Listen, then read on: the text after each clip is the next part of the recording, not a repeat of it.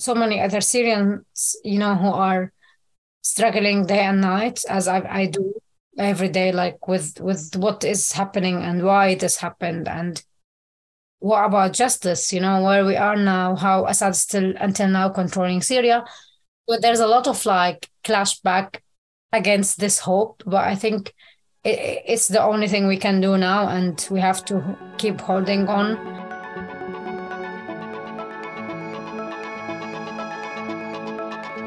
Hello and welcome to another episode of the Art Persists podcast, a series by Bosla Arts offering a glimpse into the life of artists and activists from all over the world, here to share their stories with you, the listener.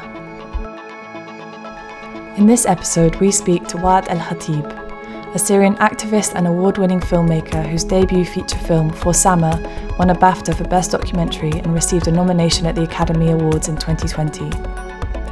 Waad now lives in London with her family and is working on a new documentary covering the Olympic refugee team, and also dedicates her time to her advocacy campaign, Action for Sama. I'm Georgia, and in this episode, Waad and I discuss many things, from her early life growing up in Syria to the 2011 revolution and the subsequent war that followed. We discuss the challenges of war as a mother, as a filmmaker, and also as a human being. Hope you enjoy.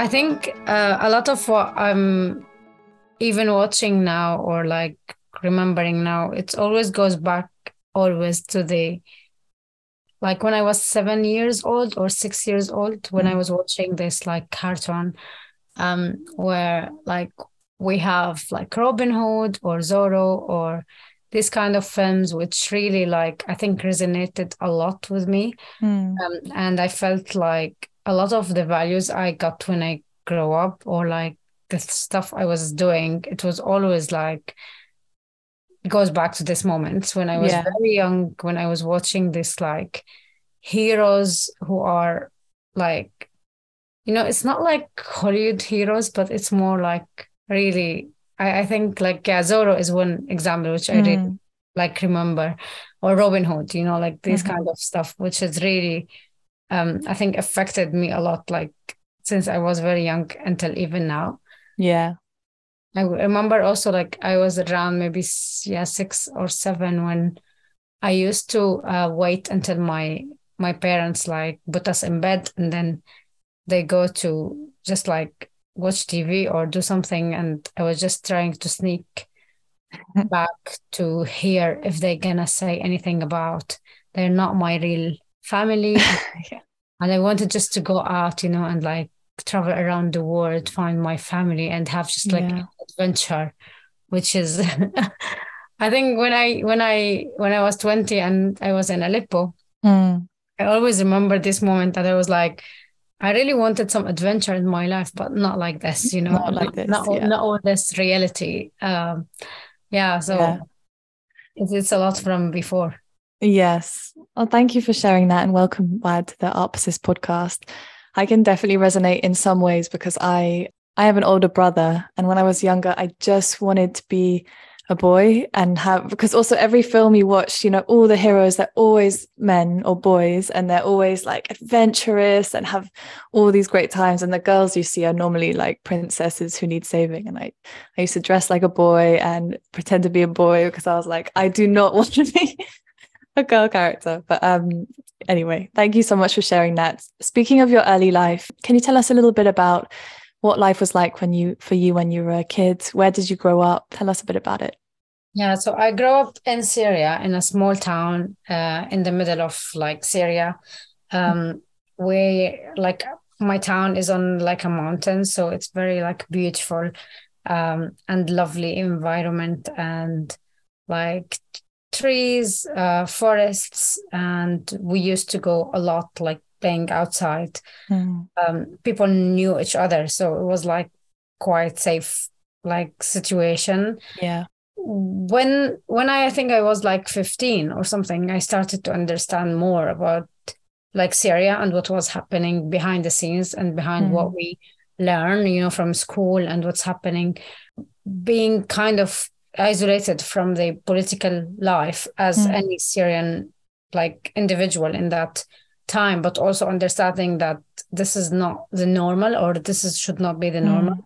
My parents both are politically, I don't want to say involved, because we didn't have any space to be involved, but they were aware of what's happening, and they were kind of like teaching us a little bit about this, although they were very careful about us not being very different and questioning like a lot of stuff. Yeah, I was like the first kid at home, and being a girl as well, so there was a lot of, I would say, pressure from the community, but at the same time my parents were really like teaching me to be very independent, to do everything I believe in. I was like a bit of conflict, I would say, because, you know, that doesn't really work in Syria. So as much as I'm really like happy now about what they raised me on, as much as I think I was confused when that was happening there. Yeah. Wow. And what was it like at school? Do you get taught a very specific outlook on what Syria and Syrian politics are? Is there a lot of like quite, I guess, like pro-Assad teachings there? Yeah. So since we are born, it's a lot. It's all about Assad, like not about the country, as about it's like only one person, and this person who's the leader, who's like nearly God, and like our schools are under like military service rules, I would say. Yeah. Even our uniform is like very ugly and like military uniform.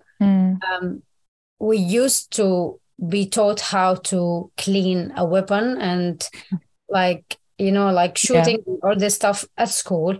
And it's actually, it was very surprising for me when I came to London and I went to the Holocaust Museum, and I saw the early days of Hitler and the schools in Germany at that time, because I related a lot to all these pictures. I saw myself as one student, like, it was really weird, you know, like, and like bad, like we had so much like control from in everything we say and everything we do. Just like to have a military class, you know, like it's literally service, like, you know, it's just so not good, I think. For sure. Yeah. And also like we have only one party in Syria, which is al-Ba'ath party, which is Assad's party. We automatically became registered and members. And I tried to say no when I was 15. And I didn't even try to say no. I just said, can I think about it? And like the reaction of the teacher at that time was just hilarious and very like aggressive about, what do you mean you need to think about it? Like you like just sign it and give it to me. And I was like a bit headstrong girl. So I was like, no, I'm not going to sign this until I go take it home and ask my parents, what does it mean? Because for me, like I felt very like it's a very big responsibility, and I have to really like understand and believe in this before I sign this paper. Yeah. For her, it was like just like that's a very automatic thing you have to do, and you're another number into this like party. Yeah. Because anyway, these numbers won't change anything, because not in any voting, not in any like it's all corrupted, you know, it's all by their hands anyway. And I refused to register because of that, and I became maybe the only problem at school for the next like 3 years after, just because I wasn't part of the Ba'ath party. Wow. The whole school, which is over like 500 students, I and another girl, we were the only two people who we were not in the Ba'ath party. Wow, that's pretty amazing though. I mean, for you, but it was confusing again, you know, like it was scary. It was really like you're not like, you're the different. You're the one who's like, people look at you and say like, oh, wow, what she's doing. And at the same time, I just felt like it was like much simpler than like being opposition or like doing something really like about the no. It was more about feeling myself, and I was just like, I'm not gonna do this, you know. Yeah, what's happened. Amazing. And amidst all of this, when did you first become interested in film? That was after the revolution. I had nothing to do with films before. Wow. I mean, I loved filming. I loved doing some like kind of, I'm not going to call it even art, because like it was like kind of Photoshop, you know, about like some little softwares and like even, you know, maybe my I had like very good time remembering working on PowerPoint, because I loved videos and like trying to do some stuff with the like presentation and stuff, but wasn't really like about films. I didn't even watch a lot of films before. And there's big, I think, issue with the access we had in Syria for films. But anyway, like I wasn't really interested even. But then when the revolution started and I started filming in the early days of the protests, I started to feel like I love this and I have more passion about like doing more and more. And I think it was like mixed feeling between the revolution and what can I do for that and how important is it for us and for the revolution, plus like the filmmaking. Yeah. So I did my first like short film like 6 months after the revolution started. Wow. And it was about the students at Aleppo University who were protesting every day. Yeah. And was very like unique and like different experience for me. And to see your work on TV like was just very like hard, but at the same time really like good, because you feel like you are able to deliver a message. You are able to make people like see this and feel they are part of this. Yeah. So it's really like a unique experience, I would say. Wow. And can you describe what the atmosphere was like when the revolution first started?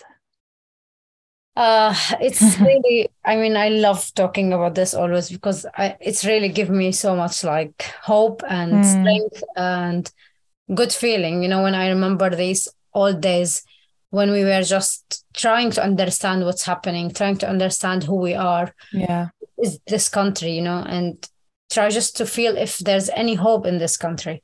Yeah. And I think the revolution like gave us that. Before it starts in Syria, it was like in a couple of other Arab countries around, and we were watching very closely what's happening. And the question was always like, even if we couldn't even ask this question loudly, but we were all questioning like, will this be happening in Syria? And I think all of us had the answer directly, like, no, it won't be. No, we can't. No, we're not able to. No, the regime is much like dangerous than anything else, and people won't even dare to think about this. Yeah. And it just happened, you know, and happened very quickly. And I think the main feeling was just like all this fear we have is just like broke down. Like there's no such a feeling like this, you know. You feel like I don't care about anything now. Like we're chanting, we can chant and we can hear our voice and we can talk with each other, with other people. Because also since we were really young, and that's all back to what I was explaining about being a student, like in a primary school or like secondary school, where you really have fears from each one around you. Yes. Sometimes even in the one family. So just to feel like that this is all being broke and you can trust people, you know, you can look at people and be going with them like even to death, you know, you don't care anymore, because that's now a life. That's what life means even. Yeah. So the feeling was amazing. Like we were really like having so much hope, not just to change something in Syria, but we felt we have power to change the whole world. Yeah. And just the early days like taught us a lot about who we are as Syrian people and what we can do together. Yeah. And I really feel like even now with all this like changes, and I understand where we are now and how difficult and bad the situation is. But I mean, that feeling will never be removed. You know, we will never like go back to the feeling before. Like the Syrian people broke all the fears, all the walls in Syria, and they're just now like out, you know? Yeah. That's such an amazing way of describing it. And actually, it's a point that I had never really considered about the fact that before you had to kind of hide your opinions, and there was this like level of fear that, you know, you didn't know who you could trust, and that was broken. And I'm sure, you know, in the generations that follow, that sense of camaraderie and hope within each other and trust within each other will stay no matter what, you know, the situation is.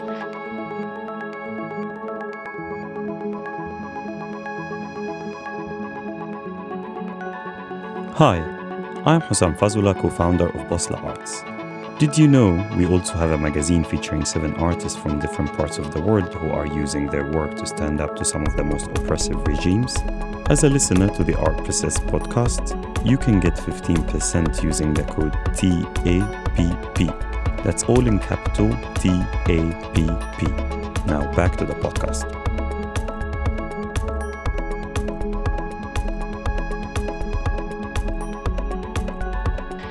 So you were, this whole time, as soon as the protest began, you began filming yourself? Yeah, I mean, like the early days was not about, you can't really even show faces or like even sounds sometimes, voices.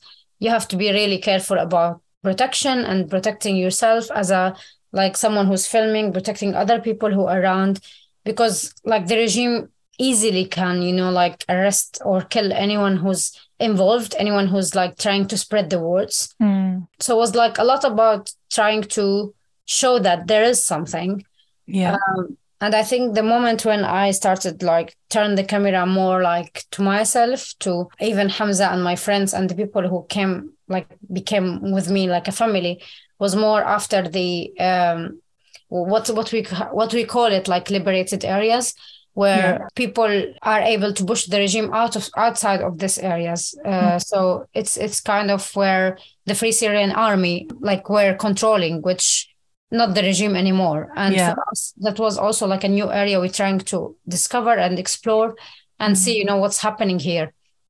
But that was more, a little bit like more safe in not in the right way, I would say, because like these areas was under shelling and bombing by the regime, but there's no regime forces who can arrest you if you are filming. Yeah. In these areas, when I became in the hospital where I met Hamza as well, I knew Hamza from the university, but then we met again in East Aleppo. I think that's when I started to feel like it's more personal and it's more about what can we save from this life, because the shelling and the bombing give us that feeling that you don't know when you will be dead, and you don't know when all things around you might vanish, and people won't know, people won't remember. So I felt like there's a lot about just saving everything I know, everything I see here. And I think that's when, a little bit after, like, I know, like, me and Hamza, we are together and we have friends, Ghais, Mahmoud, Omar, around us who suddenly, like, died. And for me, that was, like, a big shock.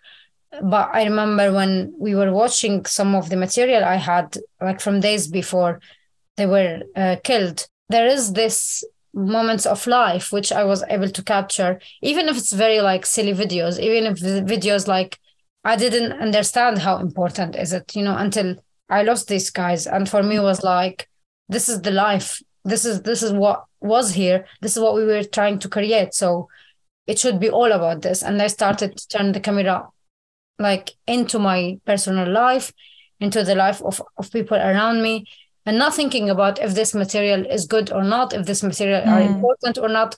Like, for me, every second was very important. And just, it's about life. Yeah.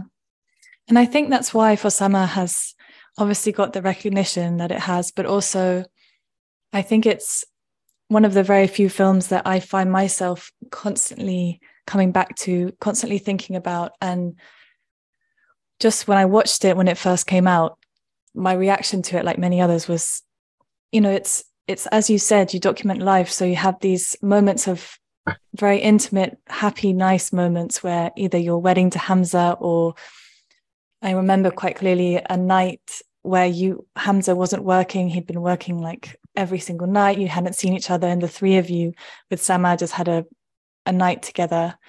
And then moments of obviously horror and trauma. And I think for me, what really got me was how the war affected really small children, you know, yeah, a kid crying or someone bringing in his brother who had died. And together what it makes is just a complete document of how a war destroys everyone's lives, basically. And I was wondering, from those moments, were there any times where you just thought, I don't want to film this actually, or was it a natural instinct to always have the camera on? Because there are also moments where it's very stressed, and you know you're grabbing Sama and running down to the bunk, you know, to the basement, but you still manage to always have the camera on. Was that a natural instinct for you? I think there's a lot of like complex feeling around this. I mean, part of that was like, I have just like to keep going, you know, and keep filming. And for me, that was like the reason why I'm there. Yeah. And the other feeling, I think, like every time I was turning the camera on, I was feeling like maybe I should not, you know, and every time we've had like really hard situation where I feel like, yeah, I have to film. At the same time, I feel like I just really don't want to do this. Yeah. As much as I'm scared, as much as I'm going forward within everything I was doing. But I think like the moments when I really didn't want to film was like few times, I think, which I was about to turn it off. And something always happened that showed me like, it's not about you. It's not about what you feel now. It's not about if you can keep going or not. Like, you have to keep it on, even if you can't film yourself. Yeah. And one of the moments was just like one moment I will never, ever forget. And at the same time, I feel so many people like would remember is like the baby born in For Sama in the middle of the film. I gave birth to Sama in that specific room 3 months before that happened. Wow. And like 3 months, you know, like it's nothing when you're a new mom, like you still have all this raw feeling of what does it mean to have a child, how long you waited for this, and how hard is it? And I was just heartbreaking when this baby came out and he was like just dead. And I was keep filming. And at the same time, like I had this voice in my head telling me like, I want to turn it off, but there's something was saying me like, no, don't keep going. And I was just like not understanding this feeling and a bit kind of angry, but at the same time I understand. So I was like, I should just like turn it off and go run up to Sama, you know, hug her, just cry, sit down and just like do anything else. But at the same time, I felt like if like the world didn't see this, it's a very big and important like message, you know. It's like this baby who was not even born yet, he was killed by this like shelling who Russia and the Syrian regime pretend like it's just like killing tourists. So I was like, I have responsibility into this, and it's not about what I do feel as like one. And then when the baby was like, when he opens his eyes, I was like I couldn't believe this. I can't even believe this until now. And I remember exactly like how I looked, you know, behind the camera because I thought just I'm imagining, and this is just like my trauma, you know, like turned into like something I just want to see the opposite. Yeah. So like I think since that moment I've never even questioned, you know, like turn it off or on, even when I know it's not like there's no hope for anything to be changed. But I felt how important is it, you know, like to keep this responsibility and try to like do as much as you can, even if sometimes you feel like it's not useful, you know, like it's going to be useful one day, or I don't know, just I'm saving something. No one would save if we didn't turn this like just camera on. Yeah. I remember that scene so well, actually. And when I first watched it, I remember I got to the part where it looks like the baby's dead, and I was just crying uncontrollably. I've never like had that kind of crying before. I paused it, walked away, and I was like, how am I going to watch this again? And then I turned it on, and then it's the baby comes back to life, and it is just, it's really an amazing moment. But it does stay. So many people in the cinema, when they were just like trying not to look, you know, and then when they heard the sound, like it just doesn't really make sense, you know, that this baby is alive, and he is. Yeah. Simply is.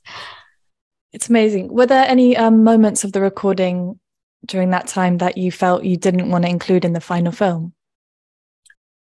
I mean, not like I didn't want, because I really wanted a lot of stuff to be in.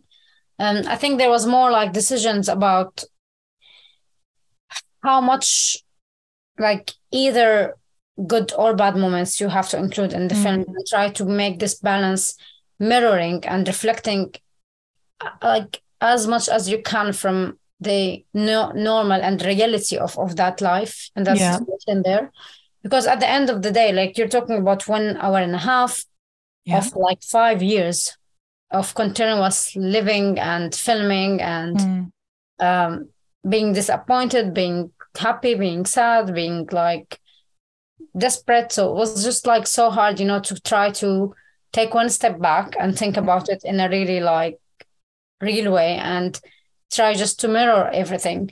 Because for me, like the story was not only dark, was not only hope and love. It's all mixed and integrated with each other in a very like hard way sometimes, even to understand. So yeah, the difficulties was more about, you know, how much you have to keep, how much you have to include. And like, because also there's a lot of similarity in so much events and like things happened. So how can you really like make some justice at least to that situation, and try to just make it accessible and real and honest as much as you can? Yeah, no, absolutely. And I remember watching an interview with you where you described how during that whole period you were kind of torn between your role as a mother, as a filmmaker, and then also just a person. And I was wondering if you could just expand on that a little bit and tell us what you meant by that. Yeah, it was really like, I think, confusing for me as like I was maybe 24 when I gave birth to Sama. So I was still young, and I didn't know a lot of responsibility and tasks I have to do. And also like being overwhelmed with all this experience in such a place like Aleppo, when like even emotionally, you know, like it's taking so much more what you expect. And I think also being a filmmaker who was learning, you know, every single day. Yeah. I wasn't like a professional filmmaker. I didn't have that confidence. I didn't have that skills. I didn't have the right tools.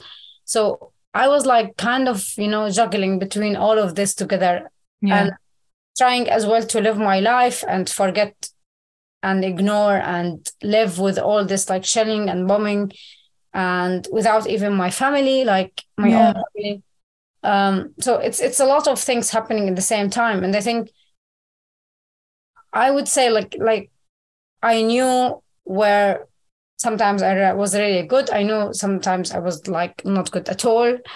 And I was just, you know, trying to cope with that situation and just do my best. And I know like how much pressure I had on me, how much pressure I put even on myself. Yeah. And just, I mean, I did it. I don't know how. I don't know even if it was right or wrong. I don't know even, like, I know now a lot about what mistakes I've done. But I was just trying to do my best, and there was no other option, you know, like living there is just like a very difficult experience. And just I think the most difficult part which I made was like to continue, to keep going, and not giving up, which is, you know, like the heart of everything we were trying to do. Yeah, No, I can't even imagine. And 24 is really young, actually, to be in that situation anyway, but also to have a newborn baby. And you and Hamza are so incredible in the film. I mean, you have that Hamza trying to just save life after life in the worst conditions. Yeah, very amazing. And so as you show in For Sama, you managed to leave Syria. And when you released the film, it had a huge amount of press and was really critically acclaimed. I think you won both Best Documentary at the Cannes Film Festival and at the BAFTAs. I was wondering what that was like for you to kind of be catapulted into fame, but also having, you know, gone through this really traumatic experience. How were those feelings at that time for you? You know, when I look back at this now, I can have like totally like outside views, you know, but when I was in that situation, I didn't really understand like a lot about what's happening, or I didn't even like care to understand a lot. Like we were already very, very, very overwhelmed with what was happening in Syria at that time, because like Aleppo was, I think when the film was out, it was 2 years ago. And it was not like that long time.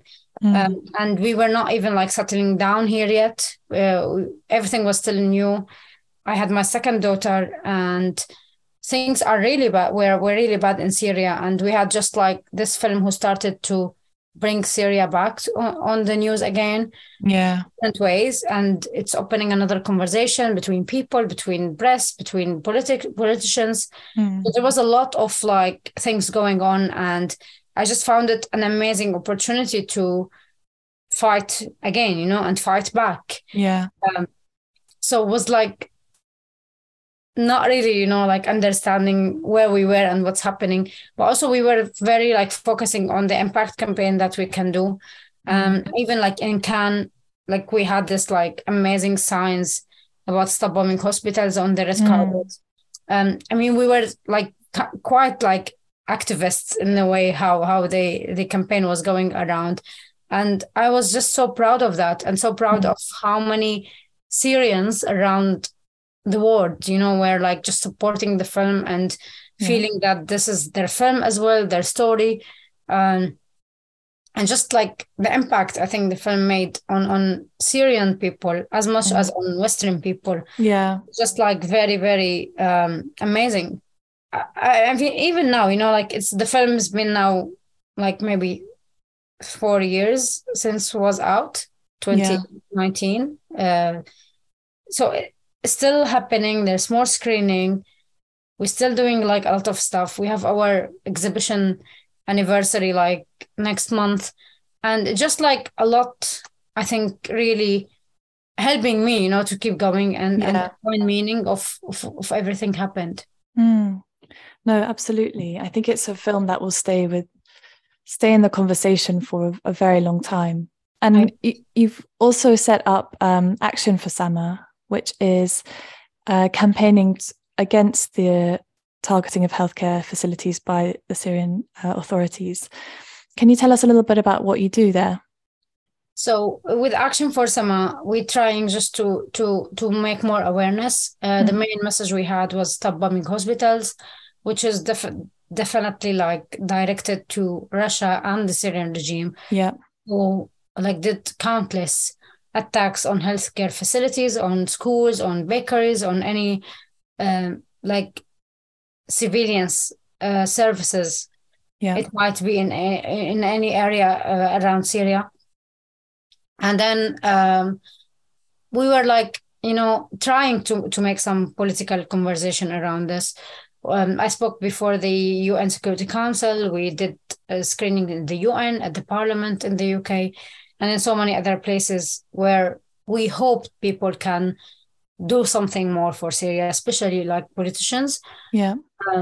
And the conversation is still continuing, unfortunately, because attacks still happening in Syria, more attacks and stuff happening now in Ukraine.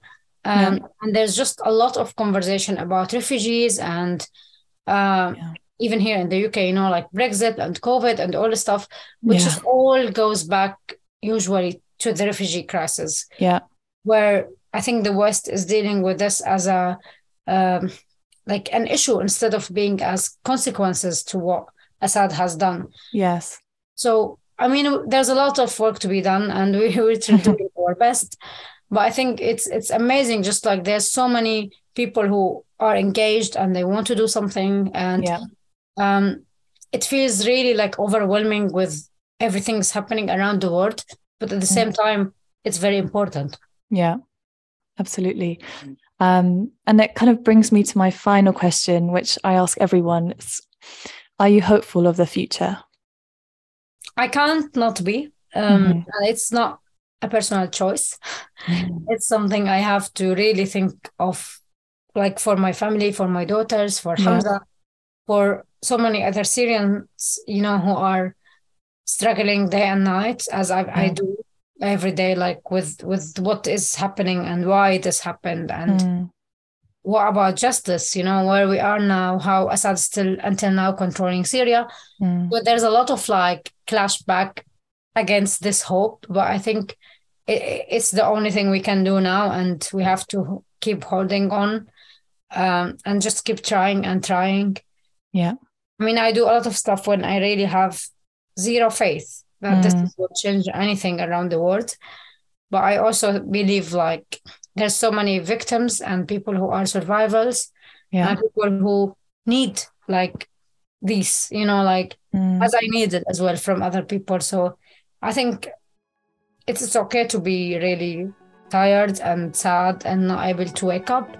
But at the same time, like we have to do it for other people as well. We'd like to thank Waad for joining us for this week's episode. If you're enjoying the Art Persists podcast, please subscribe, rate, and share it online. Only with your help can these important stories be heard. Thanks for listening, and see you next week.